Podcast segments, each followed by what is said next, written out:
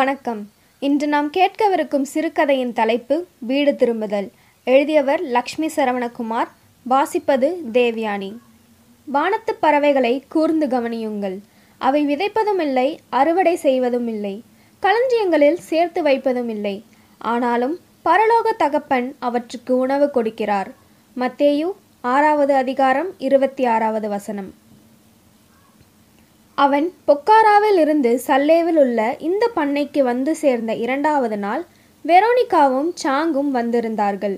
இவனிலும் அரையடி உயரம் கூடுதலான வெரோனிகா தன்னை உக்ரைன் தேசத்தவளென அறிமுகப்படுத்தி கொண்டாள். சாங் தைவானில் இருந்து வந்திருப்பதாக சொன்னான். சசியும் சாங்கும் ஒரு அறையிலும் வெரோனிகாவிற்கு தனி அறையும் ஒதுக்கப்பட்டிருந்தாலும் கழிப்பறையும் குளியலறையும் பொதுவானவை.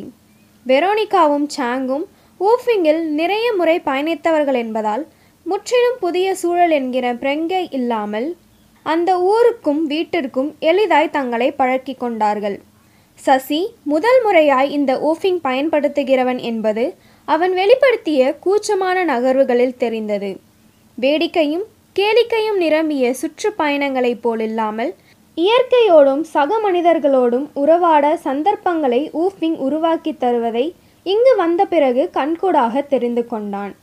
கண்ணுக்கு எட்டிய தூரம் வரை மலைகள் சூழ்ந்திருக்கும் இந்த இடம் அவனது சொந்த ஊரை ஒத்தியிருந்தது.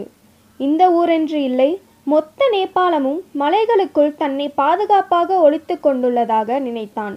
இங்கிருக்கும் மலைகளும் மலைகளை சூழ்ந்த மேகங்களும் அவன் இதுவரை பார்த்திருந்த மலைகளைப் போல் இருந்திருக்கவில்லை. பொக்காராவில் மலைகளின் பிக்குவில் ஆழ்ந்த நிதானத்தை பார்த்தவனுக்கு மரங்கள் சூழ்ந்த இந்த மலைத்தொடர்களில் பறவைகளின் சலசலப்பும் பள்ளத்தாக்கின் வயல்களிலிருந்து எதிரொலிக்கும் நேபாள மக்களின் பழங்குடி பாடல்களுமாக சேர்ந்து மலைக்கோவிலில் பார்த்த வாசிமலையானின் திருவிழா நாட்களை நினைவுபடுத்தியது.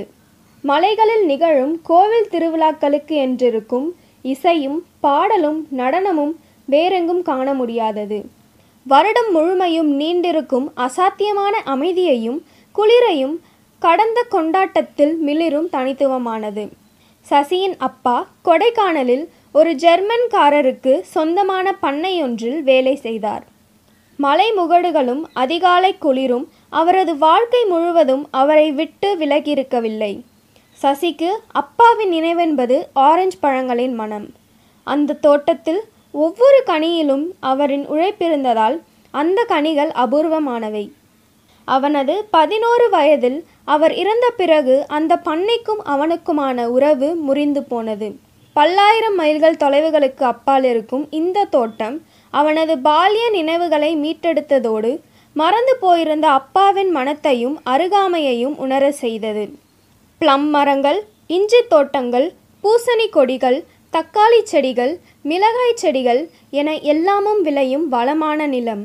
நான்கு எருமை மாடுகளும் இருபது ஆடுகளும் நிறைய கோழிகளும் அந்த வீட்டில் இருந்தவர்களுக்கு துணையாக இருந்தன. பயணிகளாய் வருகிறவர்கள் ஒரு நாளைக்கு நான்கிலிருந்து ஐந்து மணி நேரங்கள் வேலை செய்தால் போதுமானது. மற்ற நேரங்களில் விருப்பப்படி வெளியில் சென்று வரலாம். அவனிடம் இருந்த இந்திய தன்மையை கவனித்த வெரோனிகா இந்தியாவில் எந்த பகுதியிலிருந்து வரீங்க? என ஆர்வமாக கேட்டாள். பெயர் மட்டும் தெரிந்த அறிமுகத்தில் இத்தனை நட்போடு ஒரு பெண் பேச வந்ததில் ஆச்சரியப்பட்டவன் தன்னை தென்னிந்தியன் என்றான். அவள் முற்றிலும் ஆர்வமாய் கேரளாவா இல்லை தமிழ்நாடா? என கேட்க சசி தமிழ்நாடு என்றான். வெரோனிகாவின் முகத்தில் புதுவிதமானதோர் மகிழ்ச்சி.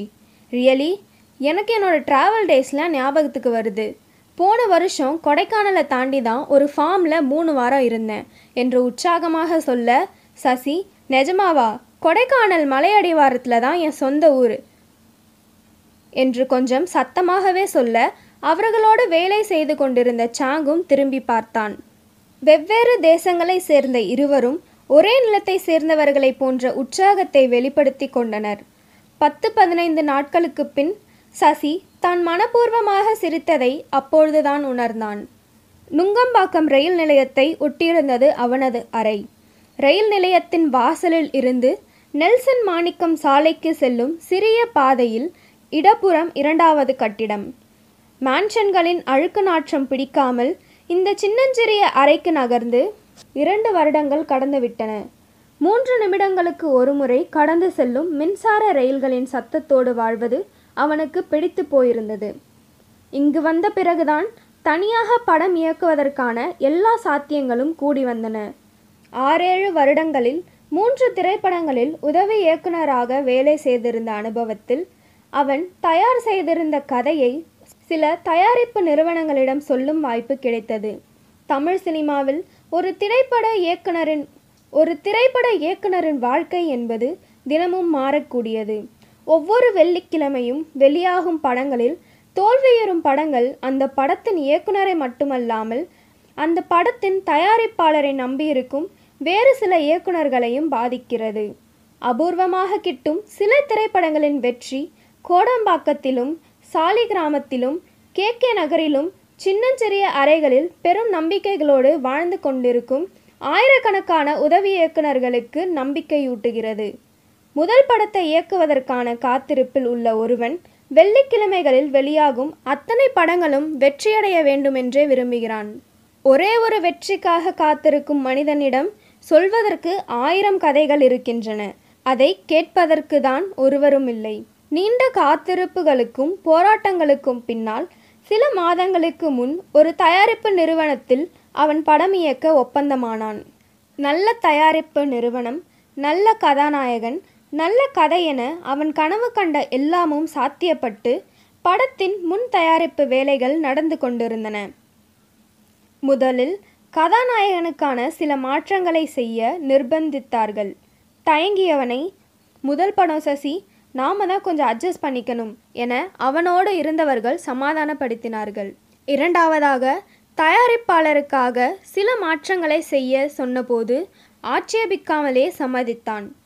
ஆட்சேபனையின்றி உடன்பட துவங்கிய பின் அவனை சூழ்ந்த ஒவ்வொருவரும் தனக்கு தெரிந்ததை தனக்கு பிடித்ததையெல்லாம் திணிக்க நினைத்தார்கள். தயாரிப்பாளருக்கு வேண்டிய நடிகை கதாநாயகனுக்கு வேண்டப்பட்ட ஒளிப்பதிவாளர் இப்படி எல்லாமும் அவன் விருப்பமின்றி கைமீறி போன போது இது ஏன் படம்? நான் எடுக்கிறது தான் டெசிஷன் என ஒரு நாள் அலுவலகத்தில் சத்தமாக கத்த தயாரிப்பாளருக்கும் அவனுக்குமான முதல் பிணங்கு துவங்கியது. எதிர்ப்புகளை வெளிப்படையாக காட்டிக்கொள்ளாமல் மறைத்து வைக்க முயலும்போது வெறுப்பாக மாறிவிடுகிறது. சசி அந்த வெறுப்பையே அன்றைய தினம் உமிழ்ந்தான். நடிகர்கள் தொழில்நுட்ப கலைஞர்கள் படைப்பிடிப்பு தளம் உட்பட எல்லாவற்றிலும் தயாரிப்பாளருக்கும் அவனுக்குமான முரண்பாடுகளும் சண்டைகளும் தொடர்ந்து கொண்டிருந்த போதும் கதையின் மீதுள்ள நம்பிக்கையில் படப்பிடிப்பு துவங்கி பத்து நாட்கள் கடந்திருந்தன. அன்றைய தினம் படப்பிடிப்பிற்கு பழக்கப்படுத்தப்பட்ட ஒரு நாய் தேவை என முன்பே சொல்லப்பட்டிருந்தது. தயாரிப்பு நிறுவனங்கள் செய்த குழப்படியால் பழக்கப்படுத்தப்பட்ட நாய் கிடைக்காமல் அவசரத்திற்கு தயாரிப்பாளர் வீட்டில் வளர்க்கும் ராட்வீலர் நாயை அழைத்து வந்தனர். நாயை வைத்து அவன் எடுக்க நினைத்த ஒரு ஷாட்டை கூட அவனால் எடுக்க முடியவில்லை. தயாரிப்பாளரின் தம்பி சசியின் அருகிலிருந்து அதற்கான கட்டளைகளை கொடுத்து கொண்டிருந்தாலும் கூட்டத்தையும் படப்பிடிப்பு சூழலையும் பொறுத்து கொள்ள முடியாமல் அந்த நாய் ஒரு கட்டத்தில் சுற்றியிருந்த எல்லோரையும் கடிக்க பாய்ந்தது. எதிர்பாராத அந்த மூர்க்கத்தை கண்டு அருகிலிருந்தவர்கள் ஓட சசி உச்சபட்ச எரிச்சலில் ஒரு ட்ரெயின்டு நாயை கூட்டிட்டு வர்றதுக்கு உங்களுக்கு என்னடா வலிக்குது? நாயாக இருந்தாலும் ப்ரொடியூசர் வீட்டு நாய் தான் நடிக்கணுமா? என கத்தியதை அவன் கையில் இருந்த ஒளிபெருக்கி மொத்த படப்பிடிப்பு குழுவினருக்கும் காட்டி கொடுத்து விட்டது. உறவினர் என்கிற வகையில் தயாரிப்பாளர் தேர்வு செய்திருந்த கதாநாயகி அவன் நாயை திட்டவில்லை தன்னை தான் திட்டுகிறான் என நினைத்து அழுதபடியே படப்பிடிப்பு தளத்திலிருந்து வெளியேறினாள். அதற்கு பிறகு நடந்தவையெல்லாம் அவனைப் போலவே ஒவ்வொரு வெள்ளிக்கிழமையும் யாரோ சிலரின் படங்கள் வெற்றியடைய வேண்டும் என பிரார்த்திக் கொண்டிருக்கும் எந்த உதவி இயக்குனருக்கும் நடக்கக்கூடாதது. எந்த எதிர்பார்ப்புகளும் இல்லாத பருவமென்று எல்லா மனிதர்களுக்கும் ஏதோ ஒரு காலகட்டம் இருக்கும். அப்படியானதொரு காலகட்டத்தில் அறிமுகமாகி இப்போது வரை அவனை முழுமையாக சகித்து கொண்டிருப்பது ஜோசப் தான் மனமுடைந்து கதறி அழ நினைக்கையில் ஆறுதலாக தோல் சாய தேடும் உற்ற நண்பன் எங்கோ ஒரு தூர தேசத்தில் சில ஆயிரம் டாலருக்காக உழைத்து கொண்டிருப்பான் என்றால் அந்த இருவருமே துரதிருஷ்டசாலிகள்தான். தன் தகப்பன் இறந்தபோது கூட கண்ணீர் சிந்தாத சசி அந்த நாள் மொத்த வாழ்க்கைக்குமாக அழுது தீர்த்தான். பத்து வருஷம்டா எவ்வளோ உழைச்சி காத்திருந்து அசிங்கப்பட்டு எவ்வளவோ தியாகம் பண்ணியும் இப்போ நான் ராசி இல்லாதவனா போயிட்டேன். படம் எடுத்து தோத்து போனவனை விட எடுக்காம பாதியில் விட்டவன் சபிக்கப்பட்டவன்டா என்று ஜோசஃபிடம் ஃபோனில் அழுது அலறிய போது அவனுமே உடைந்து போனான். சசி ஒரு இயக்குனராக வேண்டும் என்பது அவனுடைய கனவு மட்டுமல்ல. ஜோசஃபை போல் சசியை நேசிக்கும் மிக சிலரின் கனவும் கூட. கலைஞனுக்கு மட்டும்தான் அவன் கனவுகளை தங்களின் கனவுகளாக பார்க்கும் நண்பர்களும் உறவுகளும் கிடைக்கின்றார்கள். திரும்ப ப்ரொடியூசரை போய் பார்த்து பேசுடா. என்ன கோபம்னாலும் நீ நேரில் பார்த்து பேசினா சரியாகிடும் என்று ஜோசப் நம்பிக்கையாக சொல்ல இல்லடா பேச்சுவார்த்தையில் சரி செய்கிற கட்டத்தெல்லாம் தாண்டி போயிருச்சு என்று கதறி அழுதான்.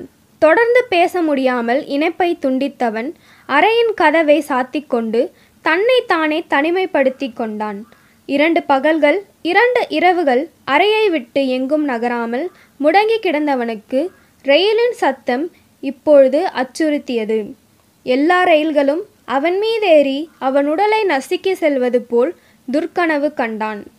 உயிர் வாழ்வதற்கான நியாயமான காரணங்கள் எதுவும் இருப்பதாக தனக்கு தோன்றவில்லை என விரக்தியில் ஜோசஃபிற்கு புலனத்தில் செய்தி அனுப்பிய அடுத்த நிமிடம் ஜோசப் அவனை அழைத்தான். எத்தனை நாளைக்கு இப்படி முடங்கி கிடப்ப? எதுவும் முடிஞ்சு போயிடல எனக்கு உன் திறமை மேலே நம்பிக்கை இருக்குது அம்மா அக்கா ரெண்டு பேரையும் நினச்சிப்பாரு. நாம் வியந்து பார்க்குற பல பேர் வாழ்க்கையில் பல விஷயங்களை தோற்று அந்த வழியில இருந்து மீண்டு வந்தவங்க தான். கிளம்பி எங்கேயாச்சும் ட்ரிப் போயிட்டு வா என்று சொல்ல அதுதான் சரியென சசிக்கும் புரிந்தது. வழக்கமான பயணமாக இருக்க வேண்டாம் என யோசித்தபோது ஜோசப் ஓஃபிங் குறித்து அவனுக்கு எடுத்துச் சொல்லி நேபாள பயணத்திற்கான ஏற்பாடுகளையும் செய்து கொடுத்தான். சல்லேயின் இதமான குளிருக்கு அதிகாலையில் விழித்து வீட்டிற்கு அருகில் இருக்கும் முகட்டிலிருந்து சூரிய உதயத்தை பார்ப்பது அற்புதமானது. கால்நடைகள் வளர்க்கப்படும் வீடுகளுக்கென தனித்த வாசனையுண்டு. மாடுகளின் மேலிருந்து ஒரு விதமாகவும் அதன் சாணம் மற்றும் சிறுநீரிலிருந்தும் இன்னொரு விதமாகவும் வெளியேறும் வாசனை ஒன்றாக கலந்து காற்றில் பரவியிருக்கும். அதிகாலையில் எருமை மாடுகளிடம் பால் கறப்பதிலிருந்து துவக்கம் வேலை. எருமை பாலில் இருந்து தயாரிக்கப்படும் சூடான தேநீருக்கு பிறகு வீட்டை சுற்றிலும் சிறு சிறு வேலைகள் செய்ய வேண்டும். மாடுகளுக்கான தீவனத்தை எடுத்து போடுவது சாணத்தை அள்ளி உரத்துக்கென சேமிப்பது ஆடுகளை மேய்ச்சலுக்கு அவிழ்த்து விடுவதென எளிமையான வேலைகள்.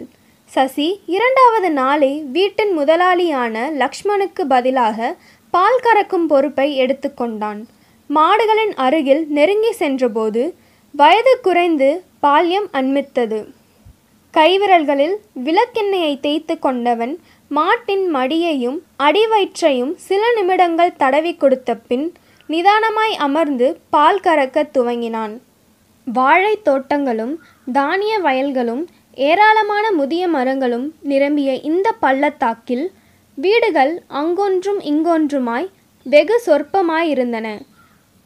தங்களின் வாழ்வை நிறைவாய் வாழ்வதற்கு தேவையான எல்லாமும் அவர்களுக்கு அருகிலேயே கிடைத்ததால் மக்கள் ஆரோக்கியமானவர்களாய் இருந்தனர். தோட்டங்களில் விளையும் காய்கறிகளையும் பழங்களையும் தங்கள் தேவைக்கு எடுத்து கொண்டது போக அருகிலுள்ள சல்லேவின் சந்தையில் விற்று வருவார்கள்.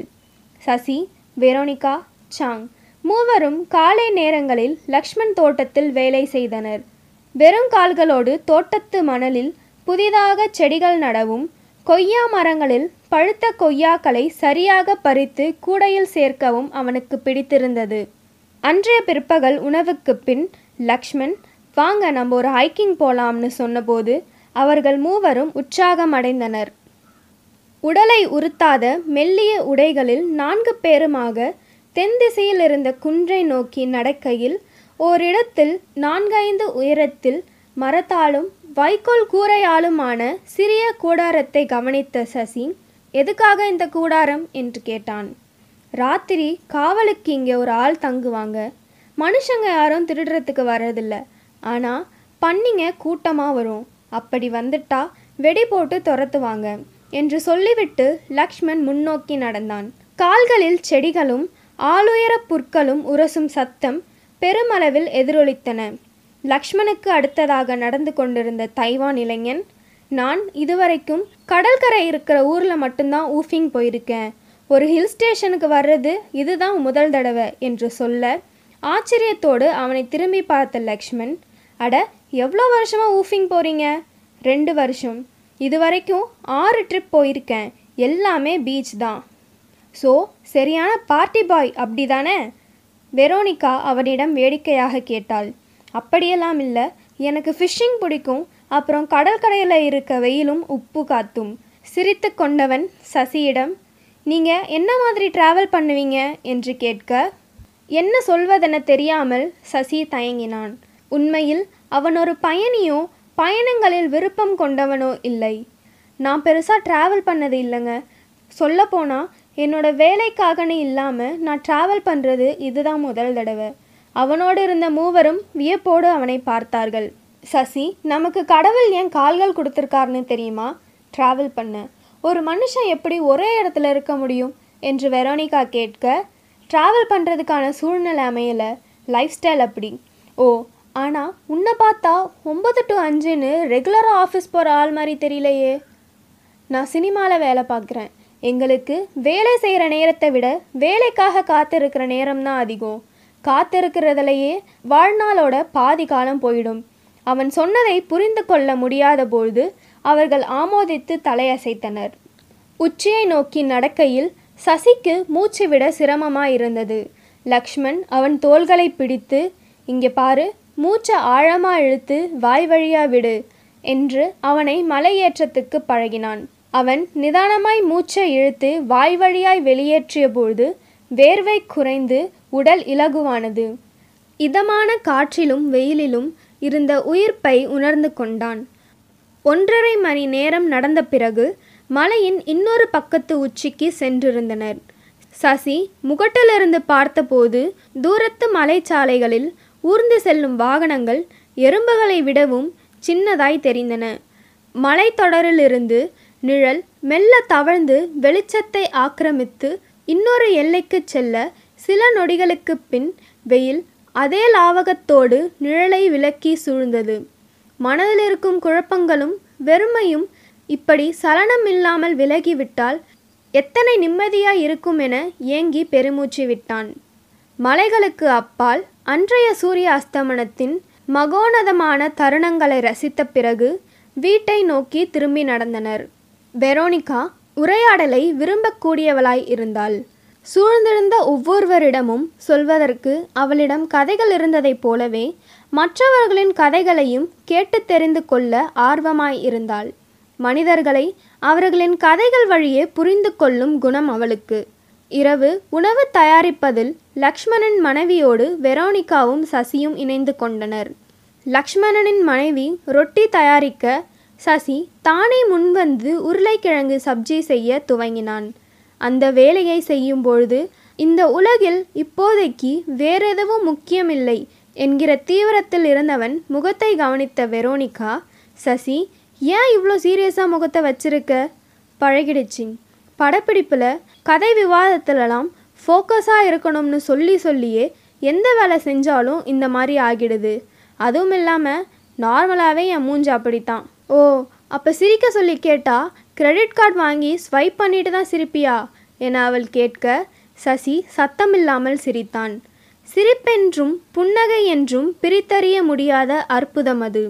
அவன் சமைக்கும் சப்ஜியின் மனம் வீடு முழுக்க பரவ துவங்கிய பொழுது லக்ஷ்மண் ஆர்வமாக வந்து எட்டி பார்த்தபடி ஏ சசி மேஜிக் எதுவும் பண்ணியா? சப்ஜியில் இவ்வளோ அரோமா இருக்கும்னு இன்னைக்கு தான் தெரியுது. இது சவுத் இந்தியாவில் செய்கிற சிம்பிளான சப்ஜி. என்று சசி உற்சாகமாக சொன்னான். வீட்டின் முற்றத்தில் அனைவரும் வட்டமாக அமர்ந்து சாப்பிடத் துவங்கினார்கள்.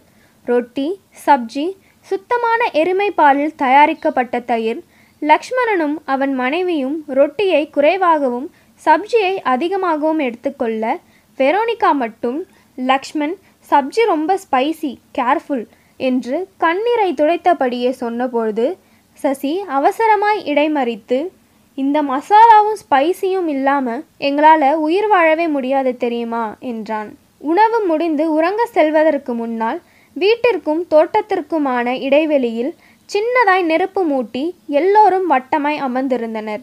ஒவ்வொருவரும் அவர்களின் கதையை சொல்லி களைத்து போன நிமிடத்தில் லக்ஷ்மணன் மனைவி பாடத் துவங்கினாள். நேபாளி பெண்களுக்கேயான மயக்கும் குரல். நீண்டு ஒடுங்கிய முகத்தில் அகன்ற நெற்றி பொட்டு அவள் பேசும்பொழுது வெகு சாதாரணமாய் தோன்றிய அவளின் குரல் பாடும்போது அபூர்வமானதாய் மாறியிருந்தது. அந்த அறை முழுக்க இஞ்சியின் வாசனை மேசையில் மலையென குவிக்கப்பட்ட இஞ்சியை தோலுரித்து கொண்டிருந்தனர். உள்ளூரில் தயாரிக்கப்படும் ஒரு வகை குளிர்பானத்திற்காகவும் மிட்டாய்க்காகவும் இந்த பகுதி முழுக்க இஞ்சி பெருமளவில் விளைக்கப்படுகின்றன. எப்படி உன்னால் இவ்வளோ இடத்துக்கு ட்ராவல் பண்ண முடியுது வெரோனிகா? நான் ஒரு ஸ்டைஃபர் சசி. ஏதாவது ஒரு ஊருக்கு போய் மூணு மாதம் ஸ்ட்ரைஃபிங் கிளப்பில் வேலை செய்வேன். அடுத்த மூணு மாதம் ட்ராவல் பண்ணுவேன். கடைசியாக மூணு மாதம் மணிலால இருந்தேன். அடுத்து ஏஜென்ட் எங்கே புக் பண்ணி கொடுக்குறாங்களோ அங்கே போயிடுவேன். ஸ்ட்ரைஃபர் சசி புரிந்தும் புரியாமலும் கேட்க அவனை வினோதமாய் பார்த்தவள் ஓமே காட் இதுக்கு முன்னால் ஸ்டைஃபிங் கிளப் எதுவும் போனதில்லையா? அவன் இல்லை என்று தலையசிக்க சாங்கும் வெரோனிகாவும் சத்தமாக சிரித்தார்கள். சரி அதனால ஒன்றும் கெட்டு போயிடல. எப்பவாச்சும் போக வாய்ப்பு கிடைக்கிறப்போ பார்த்து தெரிஞ்சுக்கோ என்று சொல்லிவிட்டு தோலுரிக்கப்பட்ட இஞ்சியை ஒரு பெரிய கூடையில் எடுத்துக்கொண்டு அங்கிருந்து வெளியேறினாள். வேடிக்கையும் உற்சாகமுமாய் இருக்கும் அவளை பார்க்கும் பொழுதெல்லாம் மனதில் இருந்த வருத்தங்கள் மறைந்து அவனுக்கு இனம் புரியாததொரு மகிழ்ச்சி பெருகும். தனித்துவமான நீல நிற கண்களும் கூர்நாசியும் கொண்ட அவள் லக்ஷ்மணன் தோட்டத்து செடிகளிலிருந்து பீன் சேகரித்து கொண்டிருப்பதை பார்த்தபொழுது வான்காவின் ஓவியத்தில் உறைந்து போன அழிவற்ற பெண்களை ஒத்திருப்பாள். வெரோனிகாவோடு பீன் சேகரித்து கொண்டிருந்த சாங் தயங்கியபடியே அவளிடம் வெரோனிகா இந்த சசிக்கு ஏதோ பிரச்சனைன்னு நினைக்கிறேன். அவன் தூக்கத்தில் அடிக்கடி பயந்து எழுந்திரிச்சிடுறான். இல்லைனா பயத்தில் எதையாச்சும் உளறிட்டு இருக்கான். நீ அவன்கிட்ட பேசுனா ஒருவேளை அவனுக்கு ஆறுதலாக இருக்கும் என்று சொல்ல வெரோனிகா திரும்பி அறைக்குள் இஞ்சி கழுவி கொண்டிருக்கும் சசியை பார்த்தாள். அப்பாவித்தனமும் ஏமாற்றங்களும் நிரம்பிய அவனது முகத்தில் துயரம் அழுத்தமான நிலை என படிந்திருந்தது. அவன் ஏதோ பிரச்சனையில் இருக்கான்னு எனக்கும் தெரியும். நம்மளே கேட்கறது நாகரிகம் இல்லைன்னு தான் எதுவும் கேட்கல. சரியான நேரம் வரட்டும் அவன்கிட்ட பேசுகிறேன் என்று சாங்கிடம் சொல்லிவிட்டு பீன் சேகரித்த கூடையோடு நகர்ந்து சென்றாள். அருகில் இருந்த கிராமத்திற்கு சென்று வந்த லக்ஷ்மண் சசியை அழைத்தான். சசி உனக்கு பிடிச்ச ஒரு வேலையை செய்வமா? என கேட்க ஓ செய்யலாமே என்னன்னு சொல்லுங்க என ஆர்வமானான். நம்ம கிராமத்தில் இருக்கிற குழந்தைகளுக்கு கேமராவை எப்படி பயன்படுத்தணும்னு சொல்லி கொடுக்க முடியுமா? இன்னைக்கு மதியம் நாம் அங்கே போகலாம். சசி தயங்கினான். உனக்கு சிரமம்னா வேணாம் சிரமமில்லை நம்ம போகலாம் என்று அவன் சிரித்தபடி சொன்னபோது அவனிடமிருந்த தயக்கத்தை வெரோனிகா புரிந்து கொண்டிருந்தாள். ஏன் எல்லாத்துல இருந்தும் உன்னை விலகி வச்சிட்டு இருக்க அவன் பதில் ஏதும் சொல்லவில்லை. நம்ம மற்றவங்க கிட்ட எவ்வளோ நட்பாகவும் இணக்கமாகவும் இருக்கோமோ வாழ்க்கையும் அவ்வளோ இணக்கமாக ஈஸியாக இருக்கும் சசி. அதனால் நிறைய பேசு. அவன் கண்கள் கலங்கின. அழுகையை விரும்பாத அந்த முகத்திற்கு கண்ணீர் பொருத்தமாய் இல்லை. நான் ஸ்டோரி டெல்லர் வெரோனிகா. என்னோட அடையாளமே பேச்சும் ஸ்டோரிஸும் தான். ஆனால் இந்த கொஞ்ச நாளில் உடைஞ்சு நொறுங்கின கண்ணாடி பொம்மையாக ஆயிட்டேன். என்னோட ஆசை கனவு லட்சியம் எதெல்லாம் என்னோட வாழ்க்கைன்னு நினச்சனோ அதெல்லாமே வெரோனிகா ஆறுதலாய் அவன் தோள்களில் தட்டி கொடுத்தாள். உன்னோட ஆசை லட்சியம் கனவெல்லாம் உன் வாழ்க்கையோட ஒரு சின்ன பகுதி தான் சசி. அது மட்டுமே வாழ்க்கை இல்லை.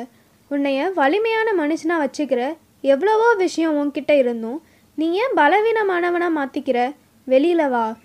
ஒரு விஷயத்த போராடி தோத்தவனுக்கு கூட போராடணும்னு ஒரு சந்தோஷம் இருக்கும். ஆனால் அந்த விஷயத்த செய்யவே நீ தகுதி இல்லைன்னு பாதியில் துரத்தப்பட்டவன்கிட்ட ஏமாற்றதை தவிர என்ன இருக்கும்? ஏழு வருஷம் அசிஸ்டண்ட்டாக ஒர்க் பண்ணிவிட்டு அதுக்கப்புறம் ஸ்கிரிப்ட் பண்ணி ரெண்டு வருஷம் நாயாக அலைஞ்சு ஒரு படம் கமிட் ஆகி பத்து நாள் ஷூட்டிங் பண்ணதுக்கு அப்புறம் அது நின்றுடுச்சுன்னா நான் வெயிட் பண்ண பத்து வருஷத்துக்கும் அர்த்தமே இல்லையே. எனக்கு உன்னோட உணர்வுகளை புரிஞ்சிக்க முடியுது. ஆனால் இதை ஏன் உன்னோட முடிவுன்னு நினைக்கிற? ஒரு சின்ன தடுமாற்றம்னு எடுத்துக்கோ. லைஃப்பை ஸ்ப்ரிண்டராக அணுகாத சசி மேரத்தானில் ஓடுற வீரனாக உன்னையே மாற்றிக்கோ செர்னோபிள் ஆக்சிடென்ட் பற்றி கேள்விப்பட்டிருக்கியா? ம்.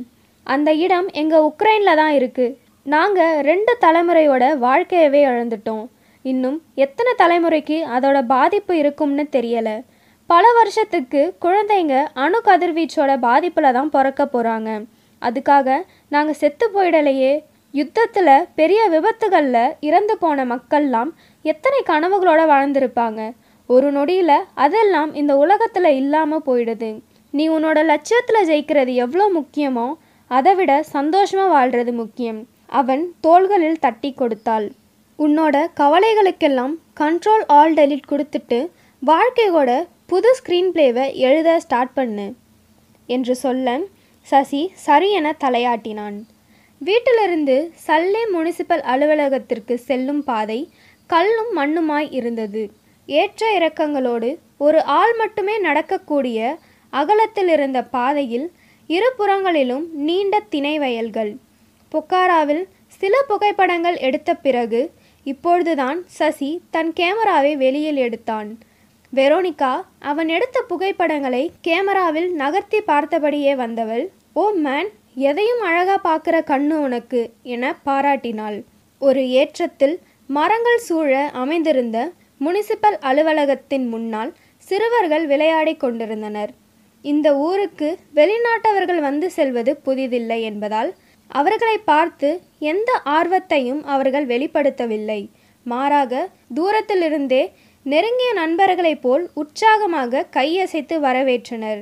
சசி தனக்குள் இருந்த மனைத்தடை எல்லாம் நீங்கி ஆறுதலாய் உணர்ந்தான். முனிசிபல் அலுவலகத்தில் இருந்தவர்கள் லக்ஷ்மணோடு வந்த மூவரையும் வரவேற்று தேநீர் கொடுத்தனர். பார்த்த மாத்திரத்தில் நட்பாகிவிடும் அந்யோன்யம் ஒவ்வொரு நேபாளியின் முகத்தில் இருக்கும் தேநீருக்கு பிறகு அலுவலகத்தின் முன்புறத்தில் வட்டமாய் அமர்ந்திருந்த சிறுவர்களிடம் தன் பெயரை சொல்லி அறிமுகப்படுத்தி கொண்டவன் கேமராவை பயன்படுத்துவது குறித்து அவர்களுக்கு கற்றுக் கொடுத்தான். ஒளியும் நிழலுமாய் அந்த சிறுவர்களின் முகத்தில் விருப்பமான ஒன்றை நெருக்கமாய் புரிந்து கொண்ட பூரிப்பு. அந்த குழந்தைகளை நிறைய படம் எடுத்தான். மலைகள் பூக்கள் செடிகள் எல்லாமும் அன்று அற்புதமானவையாய் தெரிந்ததால் எல்லாவற்றையும் படம் எடுத்தவன் கிளம்புவதற்கு முன்பாக வெரோனிகா சாங் லக்ஷ்மணன் மூவரையும் ஒன்றாக நிற்க வைத்து படம் எடுத்தான்.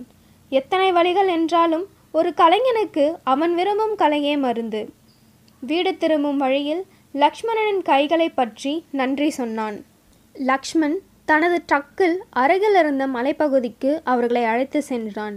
உள்ளூர்காரர்களை தவிர்த்து வேறு ஒருவரும் வாகனத்தை செலுத்த முடியாத அளவிற்கு சவாலான சாலைகள். குண்டும் குழியுமாய் சில இடங்களில் முரட்டுப் பாறைகளும் இடைமறிக்கும். காத்மண்டுவை இணைக்கும் பிரதான சாலையை தவிர்த்து மற்ற சாலைகள் எல்லாமே இப்படித்தான். சுந்தரஜல் ஒக்ரேனி ஹைக்கிங் இந்த பயணத்தில் பிரதானம் என்பதால் வெரோனிகா லக்ஷ்மணிடம் வற்புறுத்தி கேட்டிருந்தாள். அன்றைய இரவு லாக்கென்கெல்லில் தங்கினார்கள். சிறிய விடுதி பெரும்பாலும் ஹைக்கிங் வருகிற வெளியூர் ஆட்களே நிரம்பியிருந்ததால் லாகன்கெல் அந்த இரவிலும் பரபரப்பாயிருந்தது. இரவு உணவை முடித்துக்கொண்டு நேரத்தோடு உறங்கப் போனவர்கள் அதிகாலையில் மலையேறும் குழுவோடு இணைந்து கொண்டனர். காலை நேரத்தின் குளிர் விலகி சூரிய வெளிச்சம் சோம்பலாய் எழுந்து கொண்டிருக்க இரண்டு இரண்டு பேராய் மலையேற்ற குழுவினர் காட்டுப்புற்கள் அடர்ந்த பாதையில் நடந்து சென்றனர். உடைக்கு வெளியே குளிரையும் உடைக்குள் வெப்பத்தையும் உணர செய்யும் வினோத காலநிலை. வெரோனிகா உள்ளங்கை சூட்டிற்காக சசியின் வலது கரம் பற்றியிருந்தாள். உனக்கு கேர்ள் ஃப்ரெண்ட் இருக்காங்களா சசி? பொருளாதார ரீதியாக செட்டில் ஆகாத ஒருத்தனுக்கு எங்கள் ஊரில் காதல்ன்றது லக்ஸூரியான விஷயம் வெரோனிகா. அட காதலுக்கும் உன்னோட வருமானத்துக்கும் என்ன சம்மந்தம் நான் நிறைய ஊர்களுக்கு போயிருக்கேன்.